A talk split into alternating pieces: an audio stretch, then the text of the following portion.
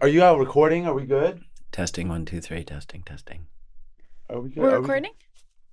Um, Okay, All right, cool. we have something special for you all today. It's not a typical through line episode. It's a conversation with one of our favorite storytellers. Ken Burns. You might have heard of him. He's made dozens of historical documentaries over the years about everything from the Civil War to jazz to cancer to the Vietnam War. And now he's back with a new documentary about country music.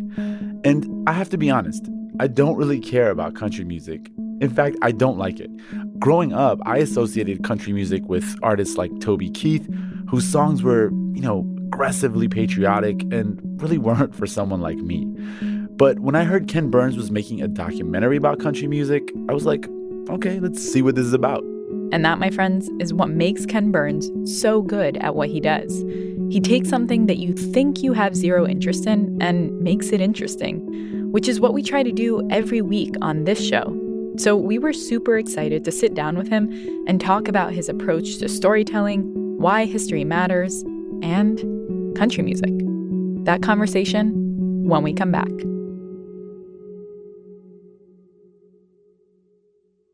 Hi, this is Zaid Salman from East Brunswick, New Jersey, and you're listening to Throughline from NPR. Support for this podcast and the following message come from Tito's Handmade Vodka. Born and bred in Austin, Texas, the live music capital of the world. Music's just kind of part of our DNA, says Tito Beveridge, founder and master distiller of Tito's Handmade Vodka. For recipes, videos, and more, visit them at titosvodka.com. 80 proof Tito's Handmade Vodka, fifth generation incorporated, distilled and bottled in Austin, Texas, crafted to be savored responsibly. I can't believe that summer is basically over. I know. And you know what that means? The 2020 presidential race is only going to heat up. It's a good thing we spent all summer sitting down with the Democratic candidates for president. Hello. It is great to be with you. Oh, thanks for having me. I'm delighted to be here. My pleasure. Appreciate it. Check out the NPR Politics podcast feed for exclusive interviews with all the candidates on the debate stage. Subscribe. Okay, so naturally, the first question we had for Ken Burns was why country music and why now? People were asking me after we did our series on jazz that came out in mm-hmm. 2001, you know, would I do rock and roll? And and and I I'm a child of rock and roll and R&B. Mm-hmm. That was my music. And yet when the country music idea came, a friend of mine said, "Hey, you ever thought about country music?" And it'd been mentally on some lists, mm-hmm. but it just sort of entered in my heart. It was like this wholehearted yes. Whatever it was we were thinking about doing next together, that's disappeared. And for the next eight years, we really plowed towards this. I knew some stuff. My granddaddy and my daddy, you know, sang me songs, but I knew that it was connected to all American music, that what we tend to do in everything, particularly now where there seems to be a tsunami of information breaking over us, is that just out of desperation, we ensilo everything into its own category. But when you listen to country music and you learn a little bit about it, you find out from the very beginning it was never one thing. I was standing by the window on one cold and cloudy day. The Big Bang took place in the summer of 1927 in Bristol, Tennessee, when Ralph Peer, uh, an entrepreneur, recorded in almost succeeding sessions the Carter family and Jimmie Rodgers. Once I had a sweetheart. So you have this music that's growing up that's then adding all sorts of stuff Western swing.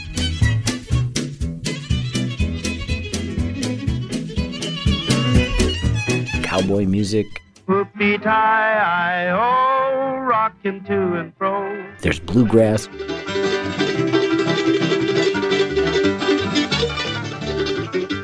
And the Bakersfield sound.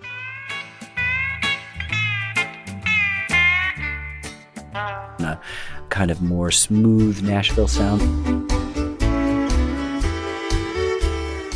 And later, an even smoother countrypolitan sound. I mean, it defies category like all the other genres. In your documentary, you explore, at least in the beginning, the kind of sharing of culture. even the Carter family used basically old gospel song to Yeah. create "Will the Circle Be Unbroken," the biggest country song, maybe the most influential ever.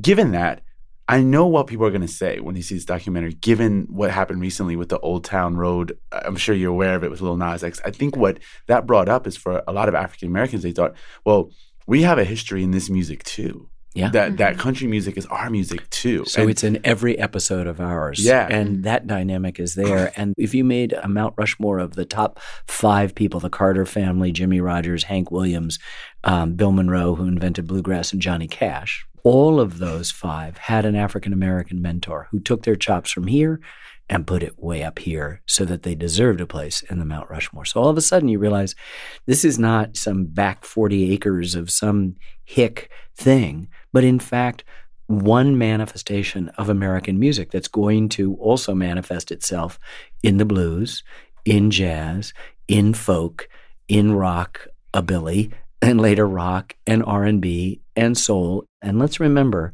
it's a complicated story. The two main instruments of country music, the fiddle, which comes from Europe and the British Isles, and the banjo, which comes from Africa, tells you about a dynamic. And so our first episode is called The Rub. And normally, when we think about races coming together in the American South, the rub, the friction produced, is a negative one. In this case, while the negativity is still there, all of the horrors of slavery and of Jim Crow and of segregation and of minstrelsy, they're there. But one of the byproducts is extraordinarily positive, which is creating a set of music, jazz and blues and country, that is America's music. But you know, something you mentioned that I would love to dig into a little more is the tension at the beginning of country music that produced something great, yes, but also complicated Yes. because you mentioned these Mount Rushmore sort of figures of country music, all were inspired, borrowed from African American music and culture. Can you talk a little bit about that sort of tension, how it informed the rise of country music? I, I think that tension is sort of present almost everywhere in American life in every subject that we've done, and I think no more so than here. And that's where creativity takes place, not in these sort of perfect moments, but in in just the complication of life. I don't see this in terms of appropriation because of course African Americans are listening and borrowing from. And so what you see are people who are a huge variety of mixtures.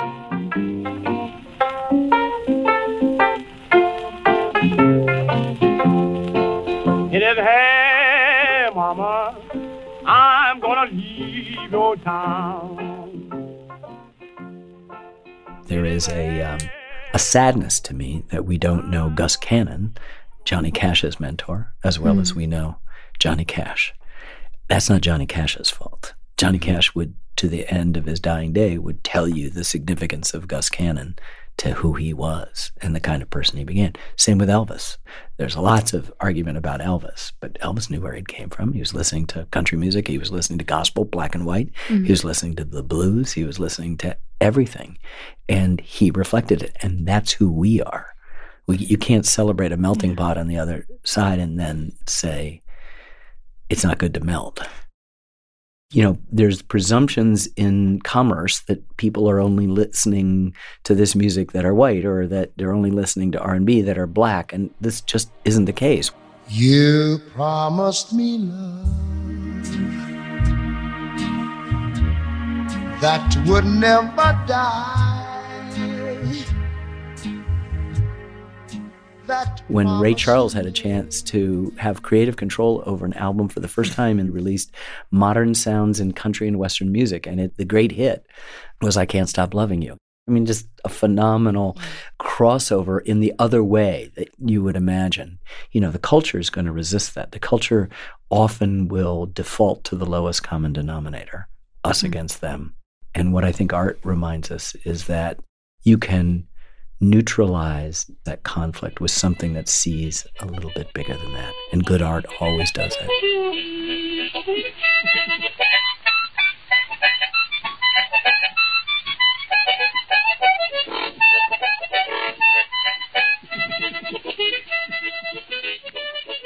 Going to meet DeFord Bailey, who's a harmonica player, an early African American member of the Grand Ole Opry, uh, who's unceremoniously sort of kicked out at a moment of sort of resurgent Jim Crow and uh, for excuses brought back.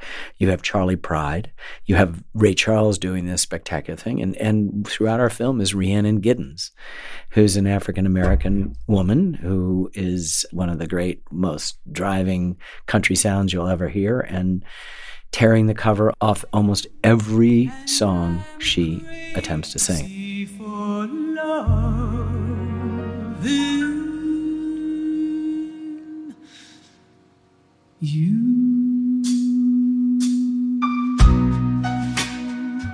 I watched her a few weeks ago at the Ryman Auditorium, the home for decades of the Grand Ole Opry, sing Patsy Cline's Crazy and bring 3,000 people to their feet in thunderous applause.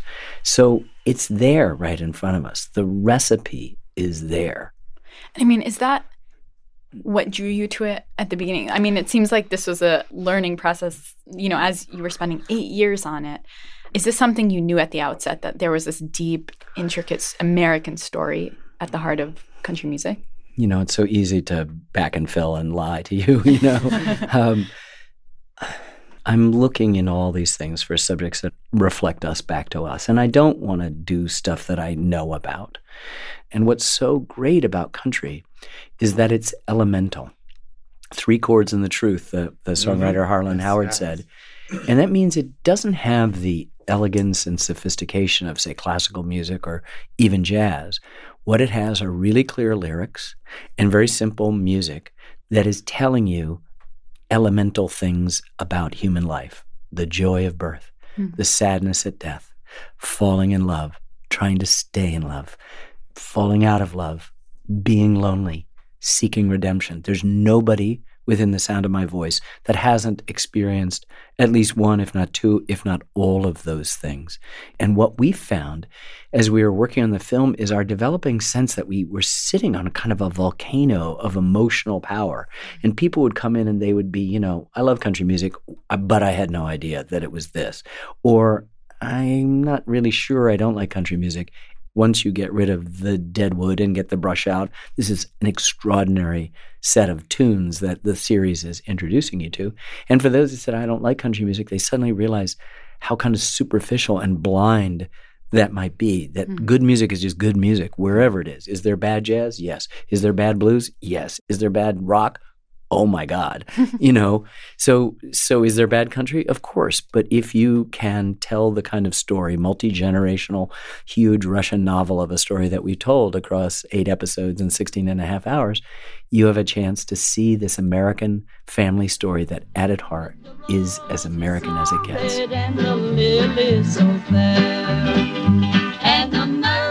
You know one of the things that struck me in the film was the number of women who played, you know, such a big role in the development of country music. This is a surprisingly feminist film. From the very beginning, Sarah Carter and Mother Maybelle Carter are two super strong women, and they're followed by Rose Maddox. I'm heading down the street to Grandma's flat. I'm never gonna fall for a line like that. Stop a whistling wolf, I ain't a Red Riding Hood. It wasn't God made honky tonk angel, as you said in the words of your song. And Kitty Wells and Patsy Cline, of course. What I'm gonna do, all I do is sit and cry. Oh Lord, that last long day. And Loretta Lynn. So in the mid 60s, Loretta Lynn is dealing with themes that nobody in folk has touched nobody in rock have touched. Uh, you've been uh, making your brags around town that you've been a loving my man. Don't come home a drinking with loving on your mind, mm. or any of the you're not woman enough to take my man. So what you have is this kind of surprisingly proto-feminist film. When that tune comes out, "Don't Come Home a Drinking," it's the year that mm. women's liberation is used, and and Loretta's not going to use that term. She's not joining any movement, and neither are her fans. But they are imbibing of these fundamental human aspirations. Well, you thought I'd be waiting up when you came home last night. You'd been out with all the boys and you ended up half tied. And let's just stop and talk about the unspoken thing, which is rock and roll. Every single one of the Beatles, their initial impulse was country. You know, a quarter of, of the songs that the Beatles gave Ringo to sing were, were country songs. They're gonna put me in the movies. They're gonna make a big star out of me. We'll make a film about a man that's sad and lonely.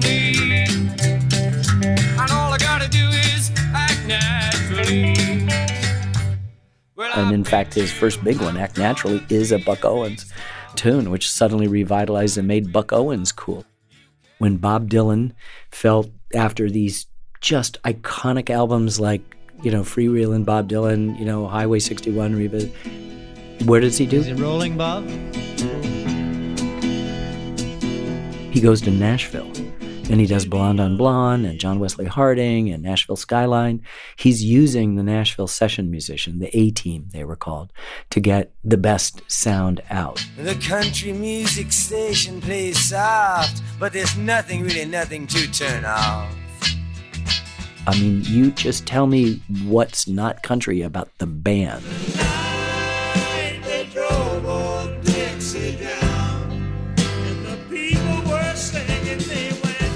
Or about the Byrds. After having explored psychedelica, they are going to Nashville to record Mm-hmm. an album, Sweetheart of the Rodeo.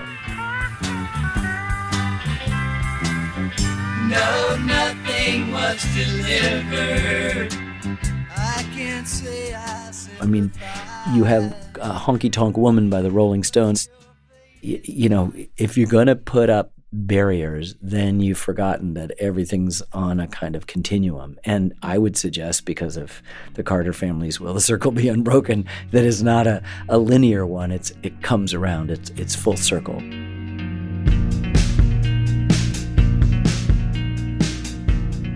How exactly do you boil down the 20th century into a 16 hour documentary? Ken Burns tells us when we come back.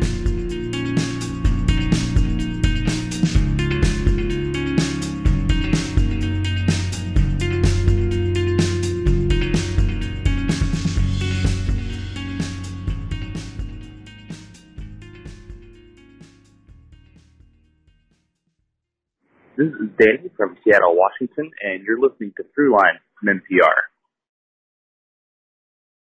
Support for Throughline and the following message come from American Express. You've got big ideas for your business, but figuring out how to make them happen can be a real challenge. Well, the answer may be as simple as American Express Financing Solutions. They have over 4,000 specialists who can help find the right solution for your business. Chat with them today to see if you're eligible so you can get your plans up and running. The powerful backing of American Express. Don't do business without it. Terms apply. Learn more at americanexpress.com/business. Triambulante is back with a brand new season of stories from all over Latin America and across the U.S. We kick things off with a voice that some of you may have heard. Dios mío, este hombre es mi doble exacto. ¡Oh, ese perro tiene la cola peluda! The rise and fall of one of Latin America's most famous voiceover artists and the industry that crumbled around him. Triambulante from NPR. Listen and subscribe now. All right, so after talking about country music for a while, the conversation moved to music and Ken Burns films more generally. And Ramtin, who, as you probably know, scores Throughline, had a lot of questions.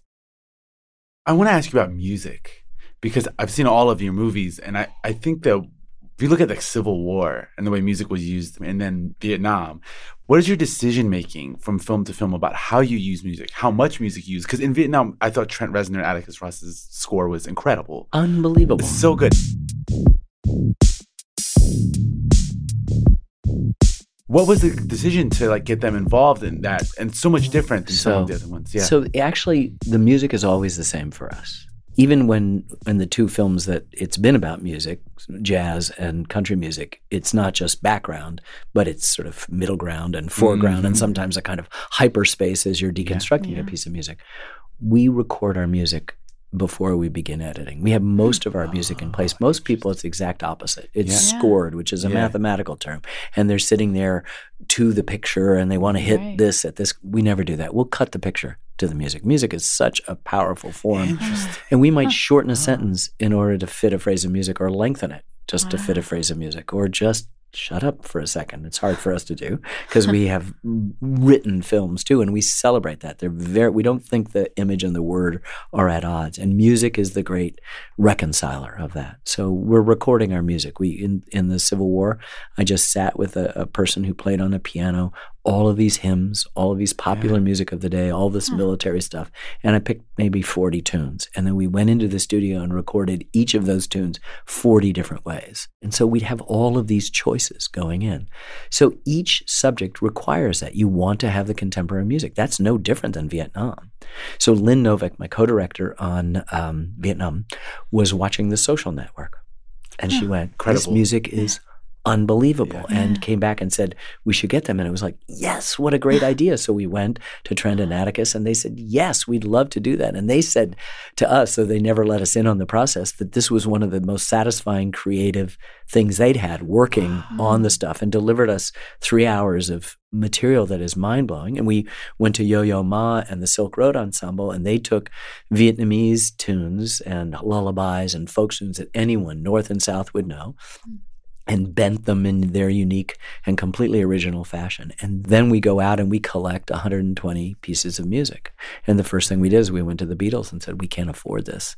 We need you to help us. And they said, Fine. And then we hmm, went to Bob Dylan. He said, Fine. And then we just walked our way through the rest of the 120 pieces. We would have been able to afford 12 had they not said, Look, we understand what you're trying to do.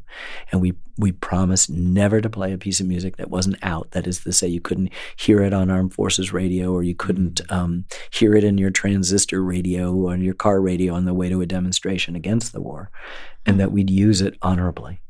And that has to do with the fact that for us, music is central. It's not like the afterthought. It's not the icing that you hope is going to amplify emotions you hope you hope are there, but in fact baked into the process from the beginning. Music is so powerful. I mean, all we're talking about today is music and its power.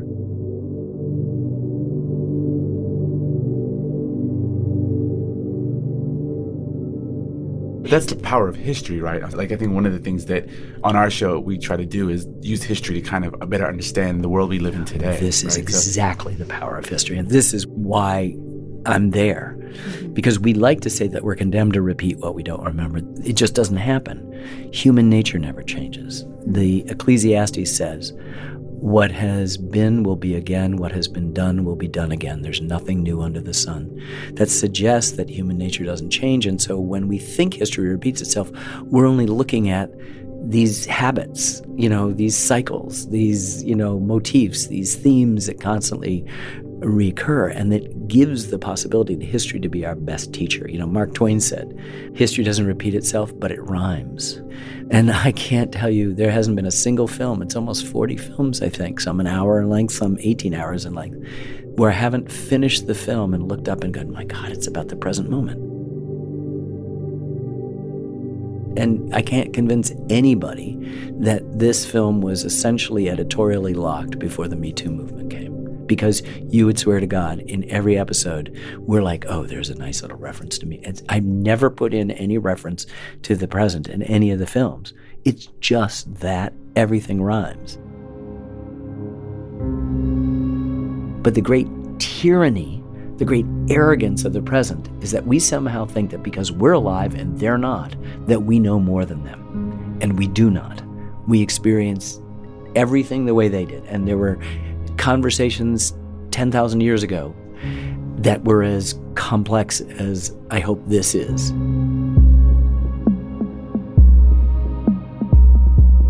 When we come back, more on the art of storytelling from Ken Burns.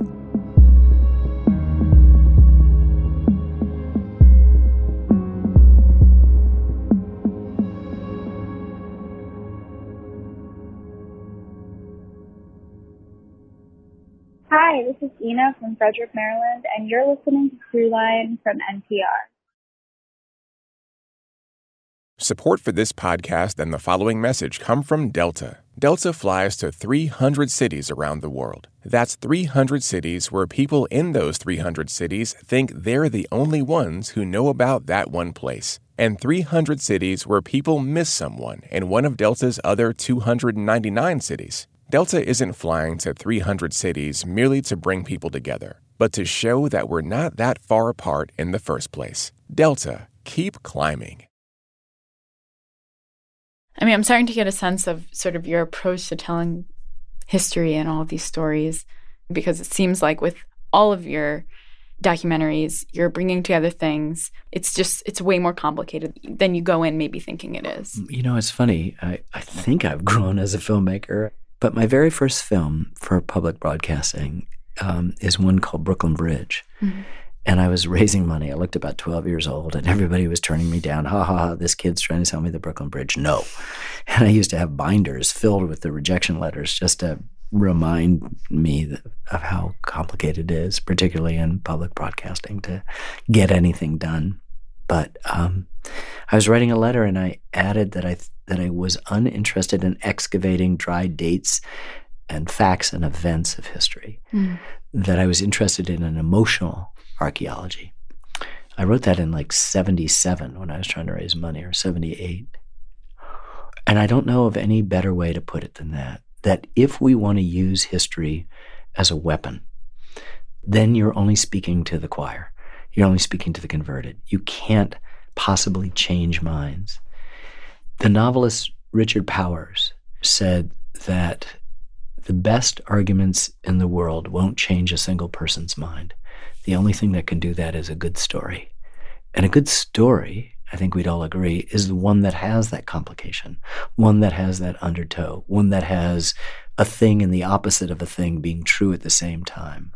And our ability to tell each other stories and to remind us that we are obligated as human beings, not as Democrats or Republicans or white people or black people or gay or straight people or male or female people or West Coast people or East Coast people or North people or South people, but just people, is that we're going to have to negotiate these things for ourselves first and to reconcile these seemingly irreconcilable opposites and when you have the possibility to do that, and art and storytelling are all part of the infrastructure of helping us get through that stuff, then you have the possibility of of what everybody wants to, what everyone wants to be, which is a better person, mm-hmm. a better everyone. Hmm. Yeah, and you said emotional archaeology, which is uh, really interesting because mm-hmm. one of the things we struggle with, I think, is the balance between story and timeline, right? Like on the one hand, when mm-hmm. you're telling history, you want people to get a sense of what happened over the course yes. of history. But, but the, I we com- I completely agree with you that narrative and story is what makes someone. It's the only thing. The you know, you know. So first of all, there's lots of things to say. First of all, let me explain. Emotional archaeology. It, this is not sentimentality. This is right. not mm-hmm. nostalgia. Um, those are the enemies of good anything. The other thing is that quite often we go through our own fashions in historiography you know, you drop an atomic bomb after you've murdered 60 million people. I don't mean us, I mean the human race does this in the Second World War. And everything is questioned, and narrative is the first thing to go. So, to, and then and then and then seems hopelessly bankrupt and inadequate to the situation. And so we begin to have Freudian approaches. We begin to have Marxist or economic determinist approaches to things. We have later on symbolism and semiotics and deconstruction and Afrocentrism and all sorts of ways of saying that this is the way in. And what we have come back to understand is that a much more informed, we would say today, woke narrative allows for all of those possible things. I've just watched with great satisfaction that often my, there was a knee jerk criticism to the work that I had done in the 90s because it didn't fit into an academic definition because it subscribed to this old bankrupt thing called narrative. Now, there are some narratives that are bankrupt. If you think a top down story of great men is only the story of American history, then yeah, it doesn't work. But if you're engaging a bottom up as well as a top down, you begin to realize that to tell that complicated story, you have to bring in all of these other things. These are the tools of narrative, not the sole new way to do history. And so I think we have come back, and I've found the Academy back to this idea that, yep, it's narrative. And then and then and then we just have to be a little bit more conscious we have to be a little bit more expansive and generous we have to be a mm-hmm. little bit more inclusive if we're going to call it our if we're going to do our jobs mm-hmm. i think the thing that we struggle with and that i think you do well is when you're telling a story, you mentioned that you've told the story of 20th century America however many times, and each time is sort of a slightly different story. How do you know what to leave in, what to leave out? Like, how well, do you make those choices? So, that is actually my, our job we're amassing a vast body of information stuff that's in the script, stuff that's in the interviews, stuff that's in the photographs, stuff that's in the footage and the live cinematography, whatever it is. It's at least 40, sometimes 50, 60, 70 times what we're going to end up using. And then it's cutting it away. The key for us, we've found, is time. You know, we're not doing these things in a couple of years. We're doing them over a decade in the mm-hmm. case of Vietnam, 10 and a half years, or we're doing them in eight years. Mm-hmm. And that's because we want to wrestle with this material. We don't want to disqualify something. We want to learn. We want to throw stuff out. Our cutting room floor is not filled with bad stuff. It's filled with really, really good stuff that if we picked it up and showed you, you go, my God, why isn't that in it? Mm-hmm. Go, yeah, we're still hurting about that, but it didn't fit. We edit human experience down. Do you ever worry that you leave something out that all the time? I'm yeah. Ter- I, uh, we, we we just we do. Yeah. I know we, nothing is definitive. You do what you can do, and I imagine that if I worked on say the Civil War now, it would be 35 hours, right? And it may not be as good a film. It was just who I was at that time and just struggling and waking up at four in the morning, which I still do, going, and sometimes it hurts so bad that I'll say, okay, let's put it back in you know, and then and then you'll see. And then maybe two months later, three months later, you go, okay, can we take it out? You see how that's destabilized? As mm. great yeah. as that scene is, it's now made something an hour later seem kind of boring. And you can watch people look at their watch or shift their, in their chair. And it's because you've just, in that moment, lost them. Mm. And I, I make really long films. This is a huge demand on our audience in a time when people are supposed to be butterflies flitting. And we go, no, we need you to stay for 10 episodes and 18 hours of Vietnam or eight episodes and 16 yeah. and a half hours of this. But then I'm obligated to make sure that if you've sat down, there are going to be no interruptions for two hours. And that it's my obligation that if you bring your attention, I will not squander that great gift that you've given me. And if they're curious, we want to reward that attention. And that mm. that's the compact of storytelling. Wow. Well, thank, thank you, so, so much. much. for this. Yeah, and we really, really appreciate great. it. It's my it's been my pleasure. That's Ken Burns. His new eight-part documentary, Country Music, begins airing on your local PBS station on September 15th.